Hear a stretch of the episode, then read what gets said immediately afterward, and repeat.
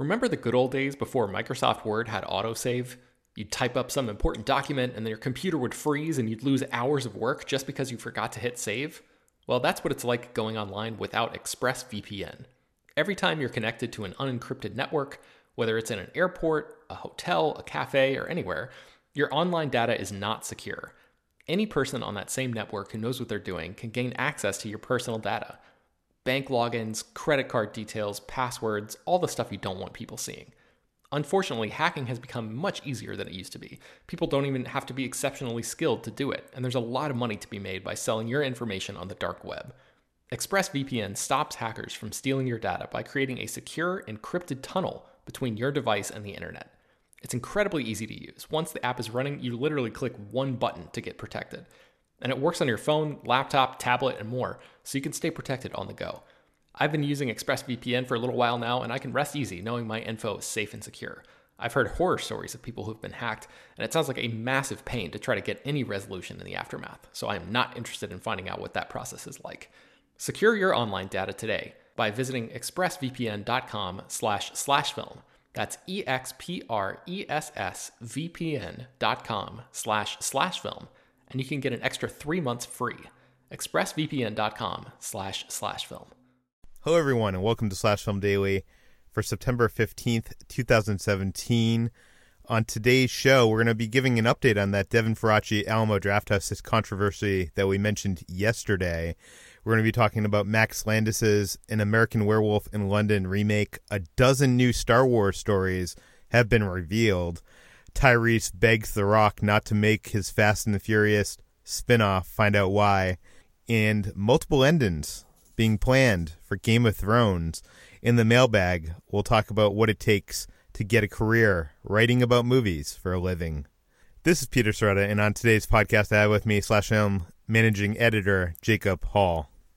Hey, Peter, just you and me today. Yes, it's a short shift. Uh, ben is on a work trip that we're not privileged to talk about. And uh, yes, so it, it's just you and, and me on the podcast. So yesterday, after we released um, the podcast where we talked about this Devin Faraci controversy and and to anybody that isn't listening to Slash Film on a daily basis, let me give you the quick recap. Uh, basically, we had a meaty discussion about a controversy happening in the film world. Former movie blogger Devin Faraci had been removed as editor from Birth Movies Death following accusations of sexual uh, assault. Uh, and uh, and I think that was almost a, a year ago. Uh, it, it, turned out that he had been working behind the scenes for the Alamo Drafthouse, the parent company of Birth Movies Death, as a copywriter.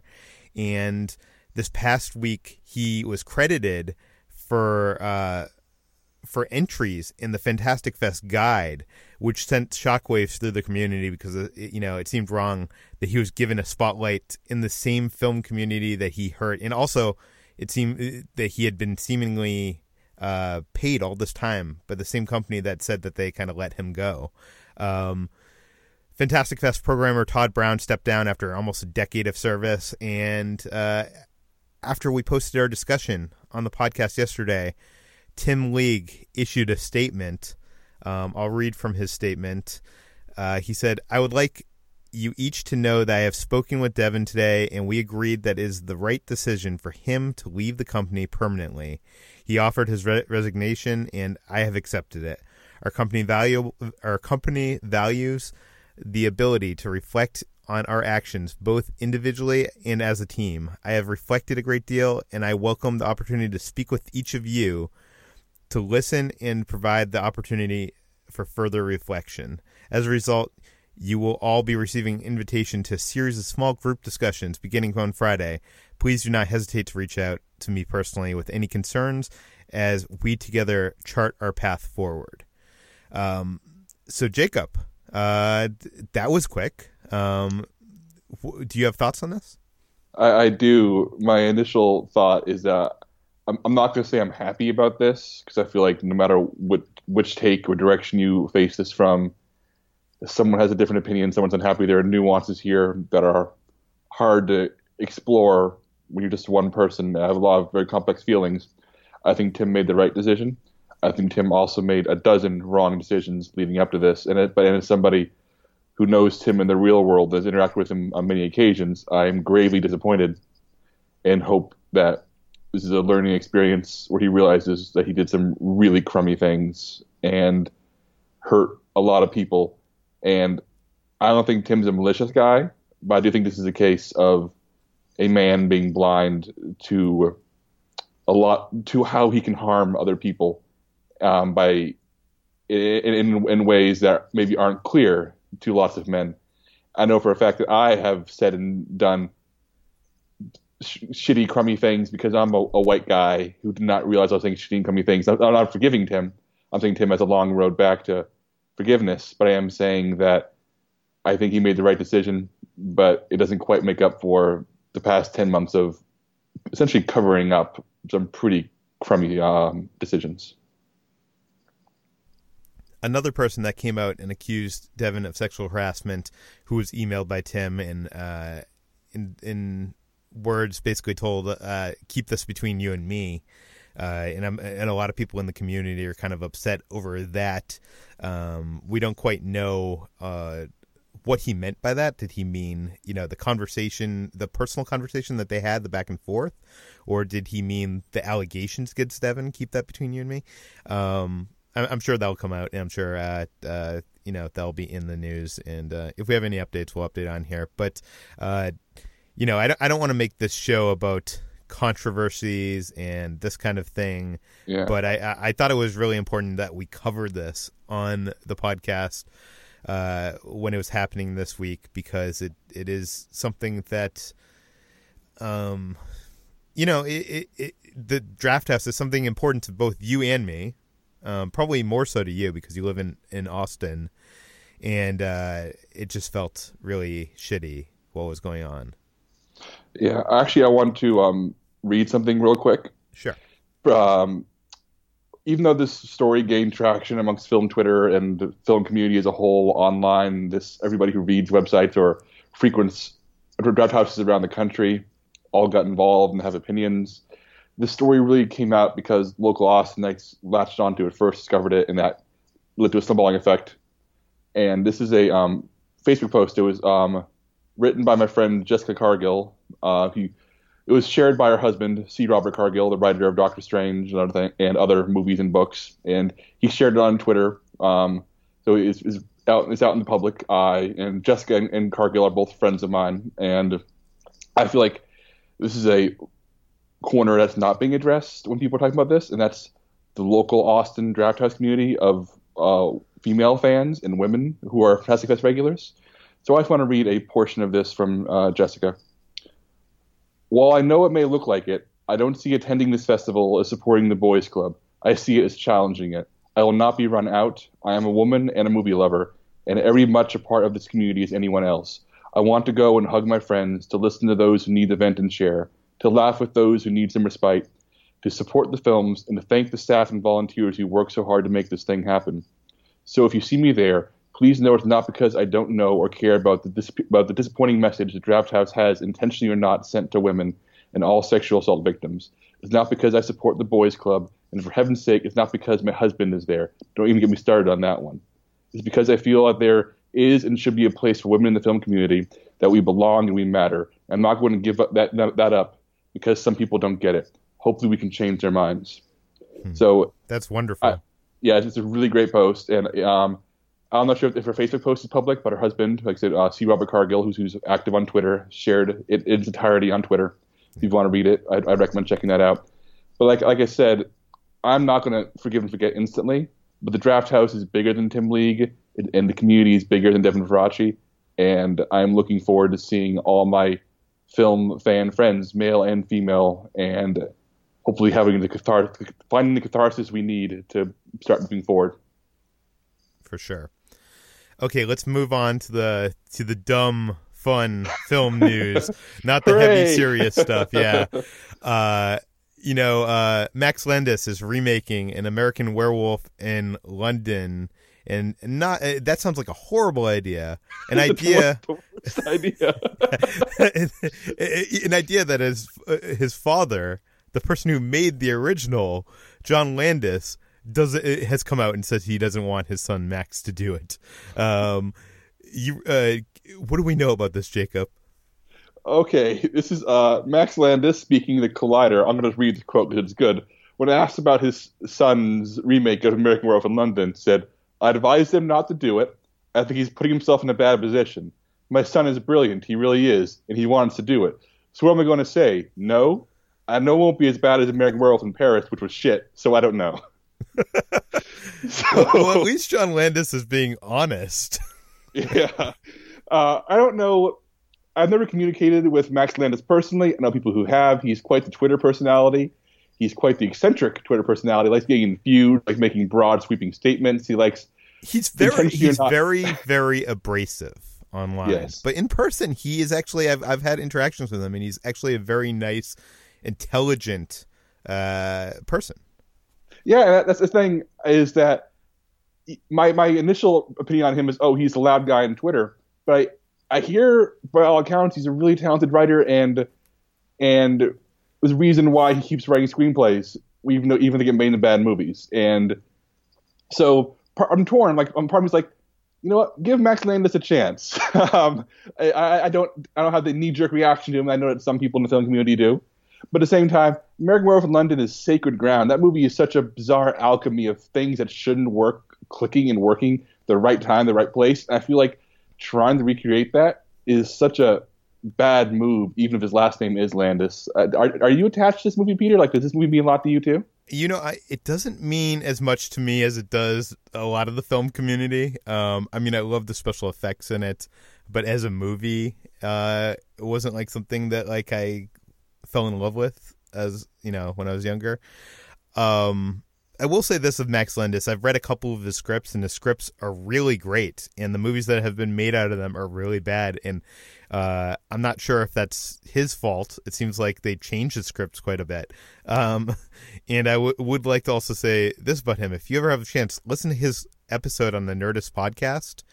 He at one point, I actually I'll link it in the show notes because I think it might be on YouTube. At one point, he like gives this pitch about his movie take on like um some pirate movie. I'm not gonna ruin the twist, but like it's it's like being in a room, you know, and he's in a room with the studio executive pitching like his uh, kind of a story he just came off the cuff of. You know, do you know what I mean? Like not like something he spent a lot of time on, and it's riveting, and it, you you can see exactly why he gets hired for so many things because in the room he's like magic like the story, the storytelling skills in him is is just incredible. Um, but I don't think we need a remake of an American Werewolf in London. No, let Max Landis write an original werewolf comedy. You know, it doesn't have to be called American Werewolf in London. Let it don't let it be don't live in the shadow of a classic. Uh, at the same time, it's a name recognition thing. Studio likes studio like a familiar thing. I know that's a big deal. I know that's why it's happening. But my, my as a film fan, I'm like, just write an original movie. But uh, that's me being naive, and I'm aware of that. That said, I I have faith in him that it's not just a typical remake. That he probably has some kind of interesting take on on this property. So I don't know. I'm interested to see what it ends up being, and even if it doesn't get made, Max Landis is one of those outspoken people that will probably share the screenplay online at some point. Oh, for sure. so, so, so, we'll, we'll find out eventually. Um, one of the stories I wrote up today on the site is about Star Wars from a certain point of view, which is this book coming out uh, in October. It's 40 stories celebrating 40 years of Star Wars. And it's basically stories uh, that take the perspective of background characters from A New Hope uh, from X-wing pilots who helped Luke destroy the Death Star to the stormtroopers who never quite could find the droids that they were looking for. Um, the pitch for the thing is, is, is kind of compelling, and they got a lot of great writers involved, including like Gary Whitta, who you know wrote the original script for Rogue One, Paul Dini, uh, the famed comic uh, book writer. Um, there, there, there's a bunch of great writers, but today they've started unleashing kind of the plot synopsises for these short short stories, and some of them are just fantastic. Um, I'm trying to think of what, what I like best. Oh, Gary Whitta, he has Raymus, and that basically plays uh, follows Raymus Antilles, who is the captain of uh, the ship that you see at the beginning of Star Wars: A New Hope, and you see at the end of Rogue One, and basically his story is gonna bridge the gap between Rogue One and A New Hope. It's going to tell the story of what happened in between there. Not that I, I think that story might be that compelling, but it's compelling enough for a short story. And um, I'm trying to think what what else was uh, uh, good on this list.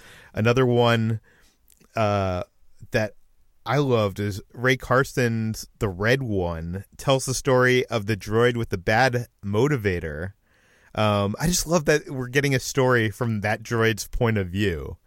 Yeah, um, the, the, droid from New Hope who breaks down when uh, Uncle Owen tries to buy him. So we get to see like that droid's life story. That's such a specific thing. I kind of love it. Yeah, another person wrote the story of the stormtrooper who turned in Leia.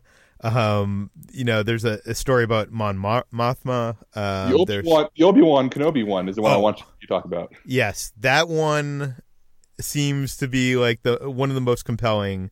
Cavan Scott's Time of Death follows Obi Wan Kenobi in the moments after his death. Uh, they, they they give like a small excerpt, and it says, uh, "My name is Obi Wan Kenobi, and I am dead." I know that's how that sounds. Crazy old Ben with his crazy stories, but this isn't crazy. This is happening. At least I think it is, and I'm sure that's the opening to the story go over to slashfilm.com because you can read there's like over a dozen of these log lines and a lot of them are clever compelling interesting.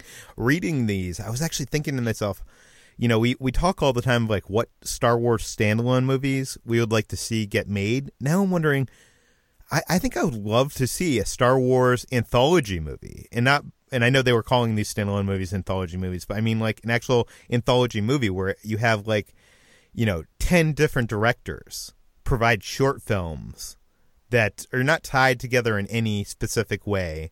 You know, kind of like uh, I guess Twilight Zone or what's some other um, famous anthology movie. I guess they're mostly in horror films, right? Yeah, I mean, there's a whole bunch of uh, horror anthologies that are like a recent example would be the VHS series, yeah. where it's a framing device and they have an excuse to cut into various short films that explore, you know, 15, 20 minute stories. And and there aren't there actually aren't a lot of anthology films I know of outside of horror genre. I, I think most like for example, a movie like Magnolia feels like it could be an anthology um, movie that's been intercut with yeah, all different yeah. stories intercutting.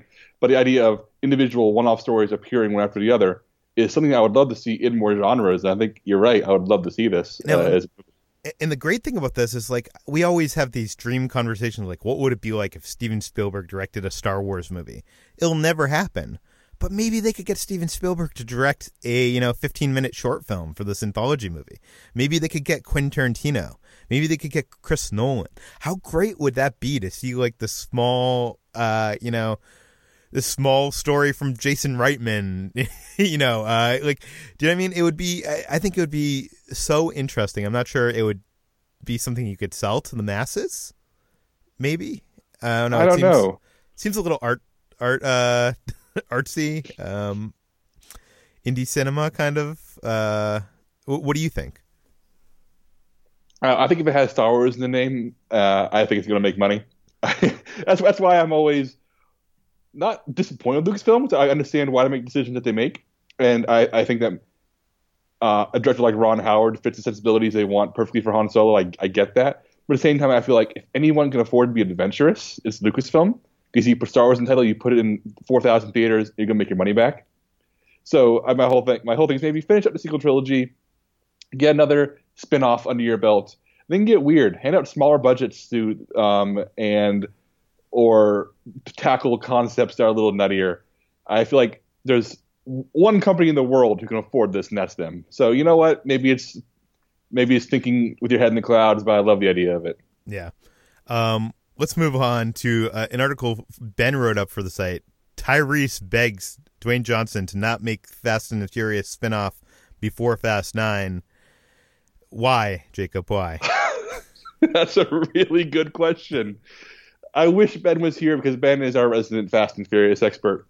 And I specifically asked him to write this article because I couldn't make heads or tails of some of it. But the basic gist of it, to double back a little bit, is that there have been rumors for a while that Dwayne Johnson's Fast and Furious character Hobbs would be getting a spinoff, and the rumors came even louder earlier this year when there was reports of a spinoff starring uh, Jason Statham's character Shaw and Hobbs. So it would be like these two mismatched guys, this uh, tough federal agent and this wiry anti-hero criminal, teaming up and going on adventures separate from the rest of the crew. And if you may, you may remember this if you read slashfilm.com, that there was even a post-credit scene that was going to shot the set that was going to be shot to set up this potential spinoff that Vin Diesel nixed at the last second, apparent, apparently furious about the whole thing because he's the keeper of the series in his mind. But uh, I guess with that out of the way, we come to this now deleted rambling post from Tyrese where he says that that the Fate of Furious was successful and made 1.2 million. Two, I'm sorry, 1.2 billion at the worldwide box office because they hit their release date, and he seems to imply that he's worried that Vin Diesel, sorry, that The Rock going off and making his spin-off movie could ruin that somehow or disrupt the flow of getting the Fast and Furious 9. But this is this is an amazing post. And I recommend you go read it because in the, in the midst of publicly asking The Rock to not make a spin-off movie yet, I'm going to read Ben's list here. He disses Baywatch, the movie from earlier this year, hashtags private school, um, refers to Dwayne Johnson's Seven Bucks Productions as Seven Pounds Productions, praises Johnson's singing voice, and references Johnson's September 11th um, Instagram memorial message. Refers to himself as a real cha- refers to himself as a real champion in quotation marks, and it. I look Tyrese seems like a fun guy. He seems like a weird guy, and I, I, I think this post is deleted for a reason. I think his agent or, or manager saw it and said, "Man, please take this down right away. You make no sense. The last thing we need is the illusion of another beef between actors so soon after Vin Diesel and The Rock clashed on the last movie. Peter, does well, this make any sense to you? Tyrese does, you know, has no filter, um, as has been evidenced many times, and uh, he clearly does not make any sense in this in this letter. Um, so I want yeah. to read an excerpt real quick. I'm looking yeah. at it right now. Go ahead. Didn't you see how huge hashtag Fast Eight was? It's because we announced and kept our release date, bro. Call me back, DJ. I had a great call with your partner Hiram at Seven Pounds Productions, but I'm still trying to reach you. God bless you. I'm only doing this on behalf of our family, so we keep them all in private school. God bless you, good brother. It's just it's, it's just like this constant stream of apologies plus don't let us down, man. Plus, please call me back. It's it's it, it's a it's a trip, and it actually made me love um, Tyrese more. Yeah. It, it made me realize that Tyrese on the screen, the kind of goofball personality they embrace in the later sequels seems to be them really tapping into who he is in real life, and I actually find that really charming. and remember the time Tyrese recorded a video and posted on Instagram begging Michael Bay to put him in Transformers the last Knight? I've forgotten, but now I remember. yes, it's uh I don't know. I got a link to all this in the show notes. um, it, it's it's it's funny. Um, anyways, let's move on the last bit of news Game of Thrones. You're the, a huge Game of Thrones fan. The final season is uh, gearing up, uh, and we have learned that they're going to be filming multiple endings for the series finale to avoid spoilers. Yes, this is a interesting story because it's HBO doubling down on something they've done before. As our own writer, um, Hoai-Tran writes in her article on the site, they have filmed alternate scenes before that were never intended to be used in the show at all to throw off reporters and throw off press and throw off photographers trying to get scoops. And the horrible thing is that sometimes these scenes take hours and hours to shoot, and the actors are all aware that they're shooting thing that's not going to be used. So it's such a bizarre thing to think about. But this news comes from HBO programming president uh, Casey Bloys, who said, I know in Game of Thrones, the ending, they're going to shoot multiple versions so that nobody really knows what happens. And it makes sense after the summer HBO had where they were hacked and scripts were released online and lots of their partners overseas especially started airing episodes early. And if you were tapped into the game of thrones community and listened to the right podcasts and read the right websites which i used to i stopped uh, in the past year because i didn't want to get spoiled anymore you knew everything was going to happen. Like all the big reveals of the season were all out there, and if and there are people out there who are like actively discussing um, major events months in advance, and I managed to avoid them, thankfully. But it's a leaky ship, and so I'm just picturing now HBO having multiple scripts for each episode is full of nonsense uh, and just full of things that are, so ridiculous that they draw attention away from what actually happens. And I, I think I'm going to steal a joke that Screen Crush's Matt Singer said on Twitter, where he envisions a fake ending where everybody gets a big, long, slow clap for Jon Snow for all that he's done in the show. And I'm just laughing about the possibilities of a, a Blu-ray feature of all the crazy, ridiculous, completely inappropriate scenes they shoot just to throw people off. Uh, that does it for the news. We're already running overtime, I'm pretty sure. Uh, let's get into the mailbag. Every day on the podcast, or almost every day on the podcast, we try to answer one of your questions. You can send them to peter at slashfilm.com. Please mention your name and general geographic location in case we mention it on the air. On today's show, we're going to answer a question from Braden Garcia, who asks Hey Peter, loving slash film daily. Thank you. Uh, listen to every day. Uh, it's out. I just had a question on how to enter the movie blogging slash writing world. Is there a certain degree plan that gets me into the movie website writing world? I was thinking about going into journalism so I could maybe one day write about movies because no other job seems like it's worth it when movies are such a big part of me thanks for your time and love the podcast, man. Well, thank you for all the kind words uh, about the podcast. Um, I'll start off by saying that I'm not sure I'm the best person to give you advice on how to get into movie journalism um, because I did not go to college for journalism. I kind of um, stumbled my way into this. Um, well, actually, before I even get into that, uh, we should say that people getting paid for a living to write about movies is becoming uh, it's becoming harder a harder thing to do. Um, it used to be that every newspaper hired a film critic. That you know, there's all these websites employing people full time, and that's not a thing that is as widespread nowadays. Um, I, I know a lot of friends that are trying desperately to get work, freelancers, you know, trying to get jobs at you know all these different outlets. Um, it's uh, you're talking to two people that are making a full time living off writing about film, but there are many out there that are not so lucky that are trying to do it. So the first thing I'd say to you is question if that is you know a possibility that you want to enter into the possibility that you know you might be entering into this world that less and less people are getting paid a full time living to write about film, and uh, the possibility that you might not have a job full time writing about film. Um, but if that's if film is something you love so much and you love writing, then I would encourage it.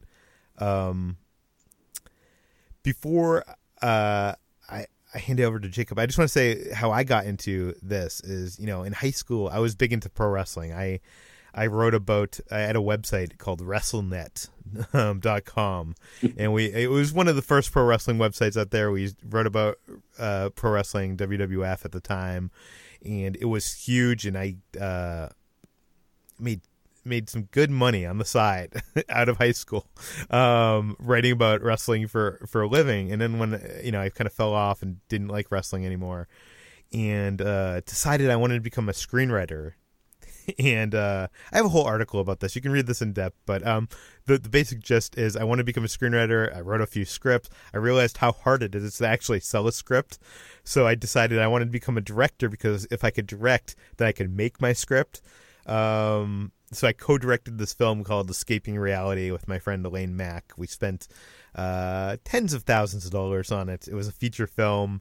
It uh, spent three years of my life on it. I met some of my best friends on it, and um, ultimately, it was not great in my mind, um, and it never got released. But in the process, I learned that I loved that you need to put a, to have three years to dedicate to one hundred minute story is a lot. It's a lot of investment. And to me, I loved going to the movies every week. I loved talking about movies. I was going to the Sundance Film Festival as a volunteer and discovering these movies and bringing them home and sh- exposing them to friends and you know stuff like that. So I, I some I saw I saw a site called uh, Engadget had a job application up. They were starting this website called Cinematical, and I applied for that job and started writing for them. I think a dollar per post. So here's the other lesson. Don't expect to make a lot of money writing about movies because I was writing 300 word posts for a dollar uh, a post uh, back then. And uh, somehow that evolved into slashfilm.com, which is, you know, one of the bigger independent movie blogs out there. And we, we employ, you know, a handful of people full time and a, a, lot of people freelance, and uh, I'm I'm happy to do that. Uh, but um, even even we have a, a, meager budget compared to you know these big corporate websites. Uh, I so I stumbled into it. I didn't go to school for journalism. I didn't you know think that was going to be my path. Um, I would say before I hand it over to Jacob, and I'm sorry for hogging so much here. Uh, to start writing now. I'm not sure if you're in high school or, or whatnot, but create a blog. Start writing about movies. Don't just write reviews. You know, create lists, create content that, uh, no offense, people will want to read because people don't necessarily always want to read reviews. um, you know, create content that is accessible. Send it around. Uh, you know, we we have found some of the writers on Slash Film because they pitched us ideas for columns and had uh, you know work to back it up. Um, and um, you know, we won't take a submission in the dark from someone who's never written any, written anything. So please don't email us if you have not written a single thing. But I would say start writing now. You don't have to wait until you get a degree or you, you go to school. And I'm not telling you not to go to school for it, but yeah, Jacob, what, what are your thoughts? I think the most important thing you said is start writing now. When I was younger, there was a now defunct website called everyone'sacritic.net, which is a community of people who casually reviewed movies.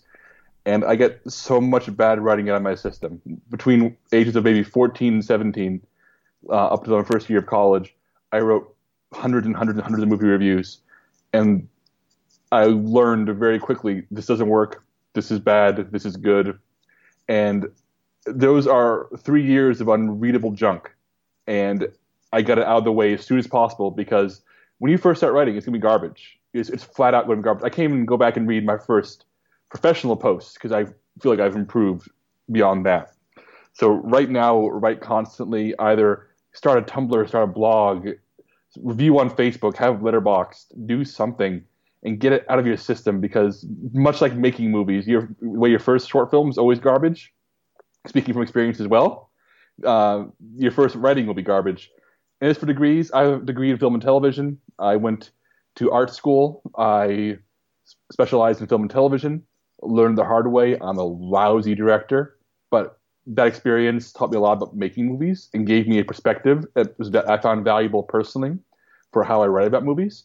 So I guess when it comes to degrees, you don't even, even need a college degree to write about movies. But I, I, I valued the college experience, and I valued immersing myself in the world of cinema and being surrounded by talented movie makers, people who I went to school with who are now working at Pixar and have films and film festivals, people who I stay in touch with. Like if you saw in the Alien um, Covenant VR short from earlier this year, I was friends with the guy in college. Like even though I was making bad movies, just going to college and being around that guy, picking his brains, staying in touch with him since then has proven valuable. So college is going to be if, uh, about that's just something you have to make that choice. Is, is it worth it for you? But even then, once you have your degree, if you choose to get one, or you right now you have a degree, and you want to try looking into this field, just be prepared for it not to be your full time job. I worked at Target for years. I worked at Dragon's Lair Comics and Fantasy in Austin, Texas. The help pay my rent while I was writing for Screen Crush. I used to write for about 12 different sites at once. So you go back a few years, you'll, you'll find my bylines at Slash Film, Screen Crush, Movies.com, Fandango, Esquire, uh, local site called Culture Map Austin. It was, it's, you got to hustle. And it took me nearly a decade of working retail and writing for various sites and working my way up to the point where I was good enough and was trusted enough by Peter to accept a managing editor job at Slash Film. And even then, it was all a matter of being in the right place at the right time. It, luck is important. I hate to say it, but it is. And um, I don't know. It's looking back on it. It's turning in copy on time, being easy to work with, having perspectives that are unique but also will get clicks, having those having those perspectives and meeting the right people the right time. That's the tricky part is having that set of skills, but also backing into that moment is how it's going to happen. And that's why, like I said, it all comes back to write your bad crap now, so you, later you can have your good stuff ready to show. And I guess it's interesting. this is totally almost off topic, but Peter was there for the beginning of Cinematical, like literally one of his first writers, and I was on staff when it got shut down. So I, we, we were both there for the beginning and the end of Cinematical, Peter. Yeah. Um, and, and one of you, one of the things you said is interesting too is the hustling, and I think even from the beginning, even from you writing a blog on Medium or what whatnot, you know, find ways of sharing that content and trying to get people to your blog. You're gonna have to hustle from the beginning to the end. Uh, even when you're you're full time someplace, you're gonna have to hustle. So learn to hustle early on and learn, you know, that you're gonna have to do things. You can't there's not going to be someone that's just going to come and pay you to write about movies. You you need to provide something that no one else is providing. You need to find a way to write about movies differently. You need to find angles that are different. You need to be clever. You need to uh, you know, and uh, write honestly too. Um, but uh, yeah, I think that's uh, all the advice I can get in, uh, give because I don't uh, you know, do, do, do, you, do, you, do you think there's a great importance? I, I think there's a great importance in going to college and getting that experience. And that's from someone who did not graduate college. Uh, but Jacob, do you do you think there's importance to from graduating with a journalism degree? I'm, I'm wondering your thoughts on that. It couldn't hurt. Uh, it couldn't hurt to have a degree in something.